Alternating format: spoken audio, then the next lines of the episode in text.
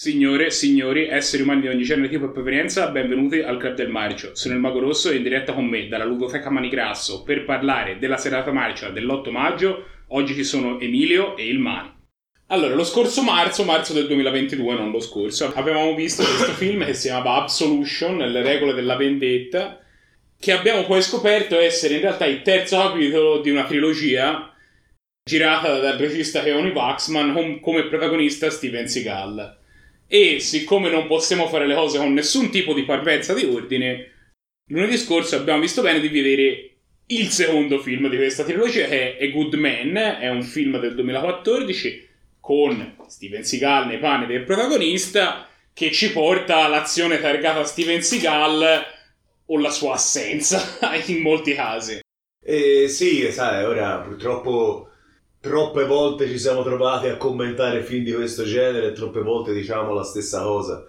Seagal qui è nel suo periodo che noi amiamo definire rumeno, cioè questi film uh, girati in Est Europa con 3 euro, eh, attori locali e Seagal il più grasso possibile che si diletta in questa sorta di spy story con qualche spruzzata amorosa, con un po' di action, che alla fin fine, come ogni volta, finiamo di vedere il film e ci rendiamo conto che abbiamo buttato via 90 minuti delle nostre vite. Forse questo faceva meno cacare di Absolution, che è il terzo film della trilogia. Però faceva comunque cacare, questo ci tengo a dire. Faceva meno cacare forse perché aveva quel paio di scene in più che ci provavano leggermente di più all'interno del film, ma poi sinceramente per quanto mi riguarda non, lo, non riesco a metterlo proprio un gradino sopra ad Absolution, nel senso è la stessa merda.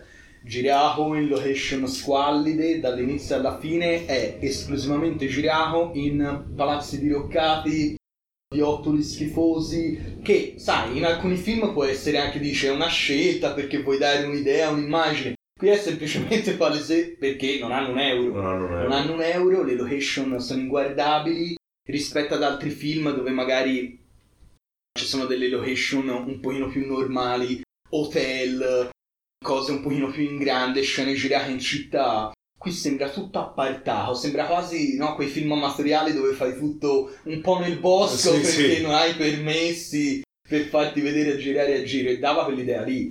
Tra l'altro, una cosa che secondo me è orribile, è che ne abbiamo parlato anche l'altra sera, è quando questi film che non hanno soldi, che non hanno mezzi, provano a fare delle scene per cui avrebbero bisogno di soldi. E quindi abbiamo la scena improbabile con Seagal che fa l'operazione speciale contro i terroristi del Derkaderkastan, che però sono in Romania, tutti con i turbanti in mezzo al bosco, Eh non sì, si sa fare che. E Seagal ha un drone americano di quelli Reaper giganteschi che è palesemente una cosa in computer grafica orribile con filmato di repertorio di quando viene sganciato il quello è missile terrificante. ed è orribile perché il drone quando è filmato è a tipo 50 metri da terra ma quando spara il missile ci sono 4 minuti di film in cui questo missile sta arrivando quando dovrebbe succedere tutto nel giro di 10 secondi Seagal ha il tempo di prendere la FIFA di turno, scappare, deflagrare E, e se c'è tempo Seagal vivo. di scappare vuol dire che veramente tanto. Ma sono anche imbarazzate tutte queste cose di contorno, no? Lui che avanza con la pistolina in mano e queste comunicazioni standard con un, un ipotetico comando e gli dice non può fermare l'attacco. È tutto veramente Sì, ma marcissimo. tra l'altro è orribile questa cosa che c'è negli ultimi film di Seagal, insomma negli ultimi in realtà credo di dal dieci anni fa, 2010 in poi ci sia che lui non essendo più capace di fare niente perché non si muove, ci sono delle scene d'azione in cui veramente si gira semplicemente e quindi gli fanno fare un po' le cose tattiche, no? C'è lui con la pistolina che fa un po' così e dovrebbe essere quella la cosa figa del film. Ma Fa ca- fa pena. capolino. Cioè lui fa capolino che fa l'uccisione stealth e poi uccide, E poi lo uccide. finisce col mitra e il tipo è ucciso. Seagal avevamo appurato nei film precedenti e in questo torna prepotentemente questo elemento, non sa tenere in mano le cose. No, no, no, non so tenere in mano le cose, assolutamente. In questo film prova anche a tenere in mano non solo una pistola, ma anche una katana che ha chiamato il coltello da macellaio del diavolo, che è un bel nome, È un nonostante bel nome. Sì, un oggetto sono le cose che lo rendono un pochino meglio di Absolution, magari taglia qualche arto, Mm. tira fuori sta katana, fa queste finte giapponesate come se... no, tremendo, tremendo, però il film fa veramente cagare. L'unica cosa che ha forse in più di Absolution sono le mammelle. Mm, Perché buona, io penso che almeno un 20% del film sia girato in uno strip club. Sì. E quindi intanto c'è qualche culo, qualche puppa che tira su un pochino la qualità del, del film. Ma per il resto poco. Per il resto nulla, poi è super stereotipo. Ogni volta che compare il cattivo, che è un attore cinese anche abbastanza conosciuto, c'è il flautino. Il flautino cinese, ma perché ogni cazzo di volta entra in scena. Si chiama Zima, era in Rush Hour, mi pare. Sì, Shower, sì. è l'ambasciatore Esatto, a cui rubano abbiamo visto svariate Sì, sì, volte. a cui rapiscono la figlia. Ma poi si parlava prima del fatto degli effetti speciali. C'è questa computer grafica bruttissima, queste sdraiate di pixel e ogni tanto per non c'hanno il sangue, per cui dicono ah, Ah, ci si mette questa, questa schizzata di pixel su un muro e si dice vai, assanguinato. Ma anche i fori, i fori nei corpi sono in computer grafica, con il fumo in computer grafica. Sono Shatteriana. abbastanza sicuro che ci sia una scena in cui ci sono i fori di proiettili nel muro, ma poi nell'inquadratura dopo non ci sono più. Ho questo vago ricordo, non vorrei dire una boiata. Una cosa che mi ha fatto ridere è che Seagal possiede un cane in questo film. Ah, grande. Un bel lato. Però al cane non ha dato il nome, però alla spada sì, eh. Fa, no, Vabbè, tieni no. questo cane, non gli ho nemmeno dato un nome, perché lo regala alla fine alla, Sì, sì, alla sì. bambina. Vabbè, Siga c'ha le sue priorità, che le armi per uccidere sono al secondo posto, immagino. Al primo ci sono quelle che sono le cose che mangia, e poi dopo Esatto. c'è le cose con cui uccide, e poi dopo ci sono le bestie. Va bene, non voglio dedicare a questo film altro tempo, gli abbiamo già dedicato una buona ora e mezzo della nostra vita e non voglio sprecare altro minutaggio a pensarci. Passiamo a parlare delle candidature che questo film si è appropriato. Per questo film abbiamo un'unica candidatura che è ovviamente quella di peggior film. E quindi niente, speriamo che vinca perché se lo merita tutto. Insomma, è in lizza con dei titani. dei grandi Sì. Forse neanche il peggior film di Seagal No, che abbiamo visto. No, no, no, c'è sempre... Guarda, Seagal ci ha dato veramente delle coltellate, ma poi anche in un periodo delle nostre vite in cui non ce l'aspettavamo, no? In cui credevamo quasi, eh? Quindi forse le, le delusioni più grosse ce l'ha già date, però il resto il fatto è questo, è proprio merda, una merda. Sì, e la cosa che fa ancora più male è che lui crede tantissimo nella merda che fa. Fo- eh. Rispetto ad altri, secondo me ci crede di più e quindi mi dà doppiamente fastidio. Mm, mm, non lo so, forse soltanto ego, forse... Eh sì, Boh, boh, non lo so, non lo so, sicuramente è un troiare. è veramente uno spargitore di merda. Ormai è diventato uno spargitore. Cioè, ormai, ormai è tanto Da tempo non fa, non fa più film, poi È da un fortunatamente. Se devono il Covid ha posto fine alla sua carriera. Secondo me ha semplicemente guadagnato un altro paio di kill e non hanno un paranco abbastanza grande da sollevarlo per porlo sul set. Almeno non ce l'hanno in Bulgaria eh, dove recita. quindi. Però in passato Seagal ci ha dato delle grandi gioie. Ma sì, infatti, eh, come consiglio, noi come Club del Marcio ci sentiamo di consigliare un qualsiasi film della sua prima parte di filmografia. Quando Seagal aveva ancora qualcosa a dire, era certamente un attore che non poteva fare altro che l'action, però l'action lo faceva bene. Le major su di lui puntavano, si può dire major? Eh, su di lui puntavano e attirava fuori dei classici, eh? Nico, programmato per uccidere, Trappola in alto mare, e questo qui che ci è venuto in mente che potevamo usare è Hard to Kill, che è un davvero un buon film, quando ancora Seagal aveva i suoi capelli, non, non pesava 999 kg, e dava delle emozioni, eh? quando il giracolli era davvero il giracolli. Quindi noi ci sentiamo di consigliare questo film, ma se no pescatene uno nella sua prima parte di filmografia che va dall'89 al 95, quando esce Sfida con i ghiacci, poi dal 95 in poi... Piano piano, eh, È durata poco. eh, sì, sì, film. 6 o 7 anni in cui sembrava, cioè sembrava, in cui ha fatto dei buoni film. Poi dopo, nella, nella seconda parte degli anni 90, comincia a cadere e poi si arriva agli anni 2000 e lì è stato proprio il tripudio della merda. Il sodalizio con Vladimir Putin. Sì, anche quello. Ah, ecco cosa ha posto fine alla sua carriera cinematografica. Bravo Putin, eh? complimenti, al- complimenti allo zar. Complimenti allo zar. Ai Club del Marcio a questo film ha dato un 4,5. Non è il peggiore film di Seagal che abbiamo visto, come abbiamo recentemente detto, c'era Absolution, ma Killing Salazar che abbiamo visto quest'anno inizio stagione, anche quello di, di Waxman, era veramente una coltellata nello sterno. questo film non è brutto quanto Killing Salazar, ma è comunque brutto e si becca 4 e Attack mezzo. Force. Ah. Ora dovremmo vedere Force of Execution, che è il primo. mescolarli. Sì, perché poi alla fine sono tutti uguali, fanno merda. E ora dovremmo vedere Force of Execution, che è il Ah. primo film della trilogia. Forse no. Forse Anche lo perché- devono Anche perché con A Good Man mi sa che abbiamo finito, penso per la prima volta in 15 anni non ci sono film di Seagal nella marcia videoteca. Forse Quindi questo è un momento rivederemo. per cui dovremmo festeggiare. C'era nell'aria lunedì scorso questa voce: Oh, stasera uscirà una cinesata. Stasera uscirà una cinesata.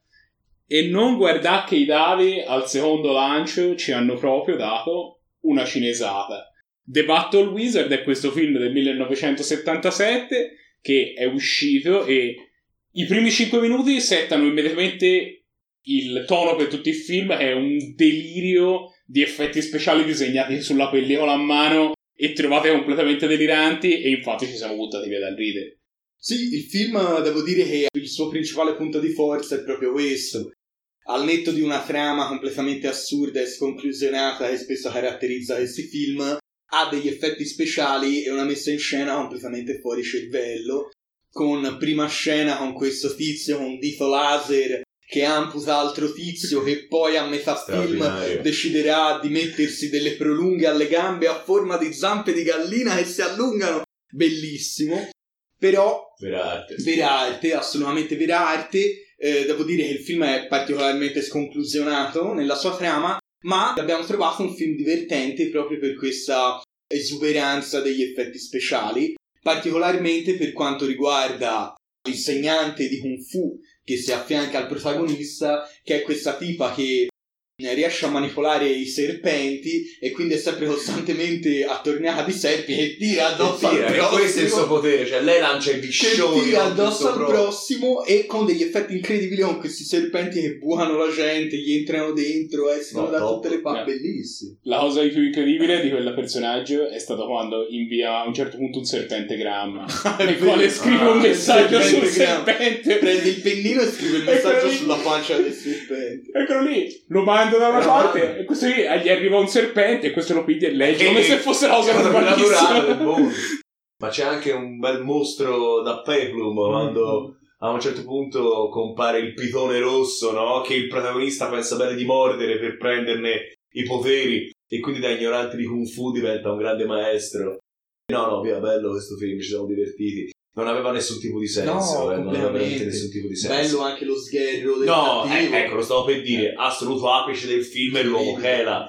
L'uomo Hela è questo... Beh, quest'uomo Hela, se no come definirlo se non così, che è appunto il discepolo del cattivo che se ne sta nella sua caverna, il cattivo sta nella sua caverna, no? Ordine piani, questa caverna rossastra, magmatica, no? E poi a un certo punto chiama questo alla maniera dei Power Rangers, no? Chiama il signor uomo Hela e lo sguinzaglia, no?